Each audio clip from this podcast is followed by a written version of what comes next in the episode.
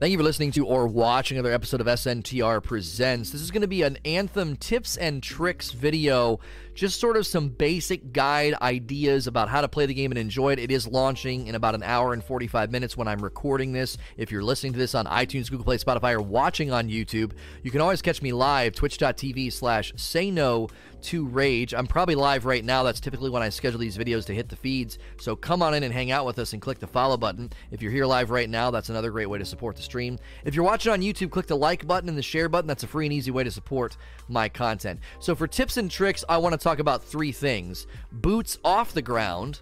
Boots off the ground, guns are secondary, and then lastly, I want to give you some basic summary statements about the javelins to give you an idea about which javelin you should choose. So if you're here live right now, this is going to be really helpful to you. If you're waiting on the launch on the 22nd, this is going to be a great way for you to kind of think about which javelin you should play, um, as well if you're playing just some basic tips about how to play the game. So first, let's just talk about boots off the ground. If you watch any of my javelin guide videos, this is a theme that, excuse me, that I touched on early in every video. Every single video I talked about, here's a basic movement guide for the ranger, for the interceptor, for every single one of them. You really are not playing a boots on the ground game. You should not be staying stationary or staying on the ground.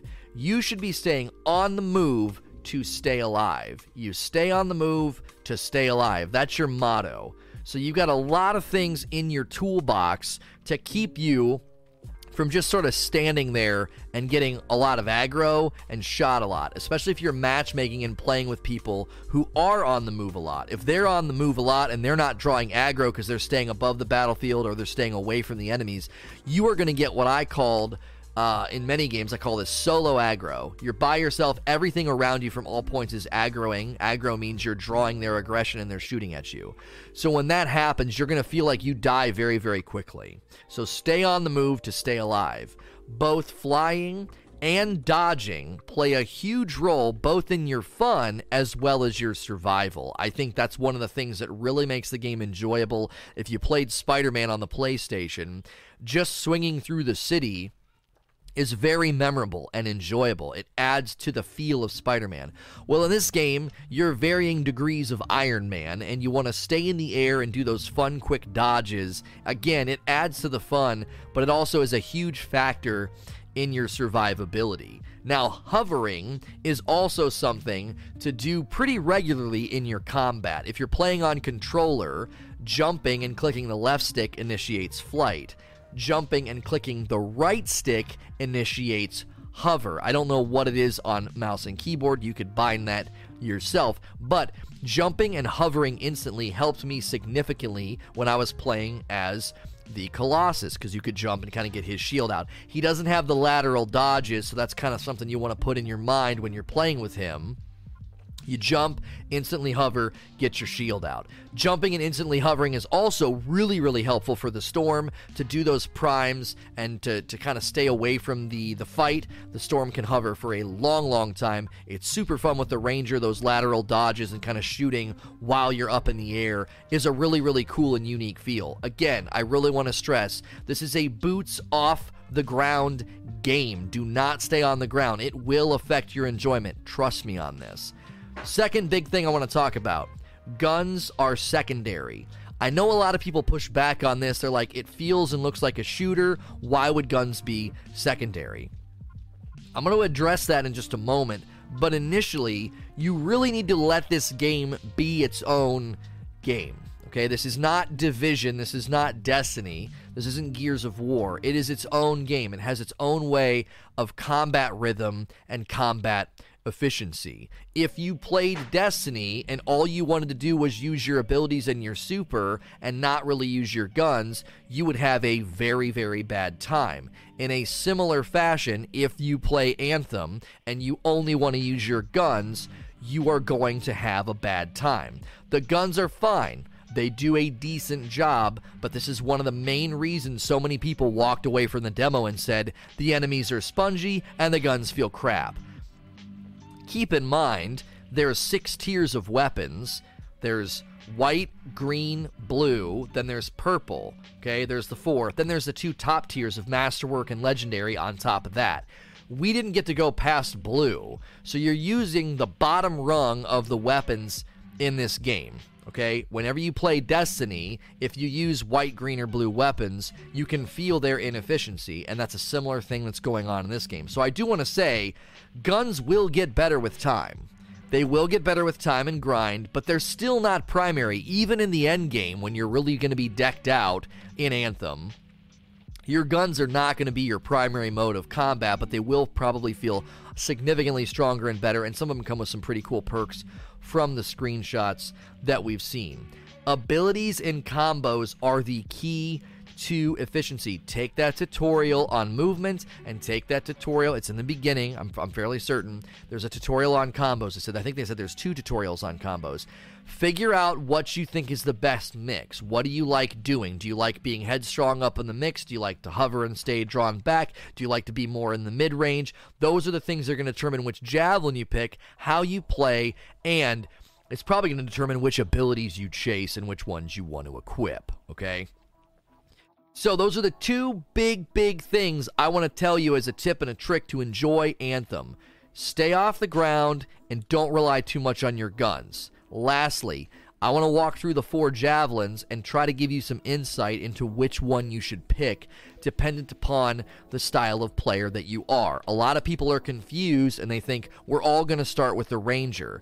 That's true to an extent, but it's not true in the way that many people think it is. You will play as the Ranger for, I think, like two things, like two mission tutorial esque things you'll go back to the fort at level 2 and unlock a javelin. That is your starting javelin. The, the, the unlock numbers are 2, 8, 16, and 24. So whatever you pick first, you're gonna be you're gonna be with them for a, a, while. Two and then eight, level eight, and then 16, 24. Those are the levels where you unlock javelins. So pick wisely at the beginning I'm going to caution a lot of people to not pick Interceptor initially unless you spent significant time with Interceptor in the demo. It's the more challenging class to learn. It will be high skill, high reward, but I would not recommend picking Interceptor right away unless you're very, very confident that that's the one you want to pick, whether you base that off of the demo or you've watched tips and tricks videos. Okay? So, the Ranger. Okay? Ranger is going to be a very popular choice. Ranger is a jack of all trades soldier. Very, very fun, high mobility.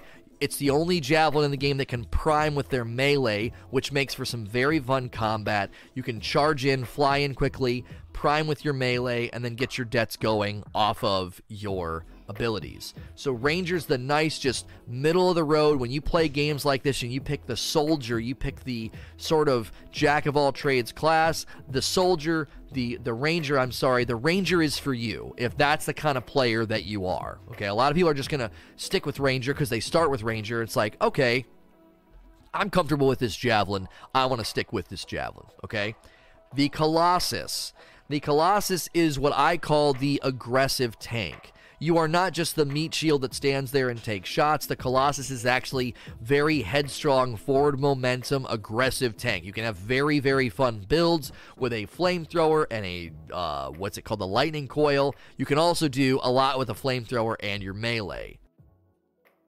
Every class other than the Ranger can detonate with their melee. And that's something you need to remember. If you put this guy in a straight line, he's just as fast as everybody else. Just keep in mind the Colossus has does not have lateral agility. He cannot jump in the air and dodge side to side the way that the other classes can. You need to keep that in mind when you're playing. A lot of hovering and getting out your shield. His shield does work in a different way than the other classes. It's not there all the time up above your health bar. His shield and blue bar comes out when you get your shield out. So get in a rhythm with him, okay?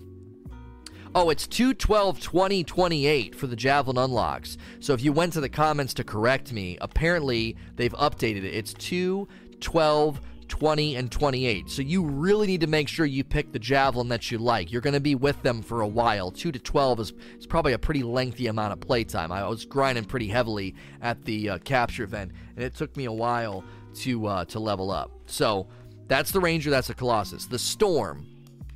I believe the Storm will be another very, very common choice a very a very popular choice because of the way that the storm can engage. The storm is basically a mage in the sky, a mage in the sky. the ability to hover for very long periods of time makes the Storm very appealing. I think the Storm's a great starter class for that reason because it's really going to get you accustomed to not staying on the ground, and that's a good thing.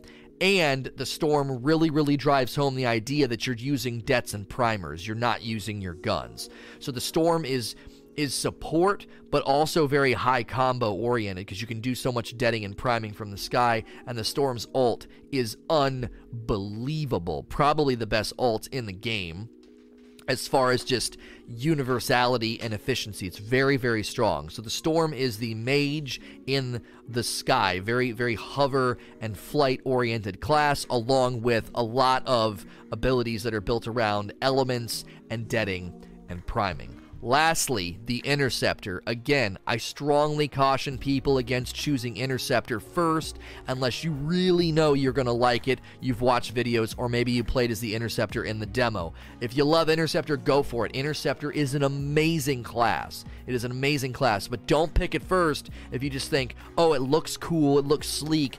It's, it's the more challenging of the four, and they even say that when you go to pick it, okay? Interceptor is the higher skill melee class. It's a melee driven class. It's a higher skill, very high agility class that you're really going to want to save, I think, for last. The I believe the Interceptor will play big, big role, play a big, big role in the end game. So you're not going to want to just ignore the Interceptor, but those are the four javelins. Those are my tips and tricks for you to enjoy Anthem and to not feel like you're, you're everything's a sponge or you can't really understand the combat. I hope this helps you enjoy your time in Anthem. We're going to transition to a Q&A. We'll do Q&A all the way up until the launch. We got about an hour and a half. That's plenty of time. By the way, if you're listening to this on iTunes, Google Play, Spotify, or watching on YouTube, you can catch all my Anthem coverage live if you want. Twitch.tv slash say no to rage. Come on in. I'm probably live right now. If I'm not live, click the follow button. If you're here right now and you've never been here before, these are segments that I like to do with the community. It's like an interactive radio show. So click follow if you're enjoying the talk. Submit a question if you'd like. It'll show up on the screen in just a little bit. As always, if you're listening or watching to this content in other locations, I appreciate you doing that. Please like, share, and subscribe.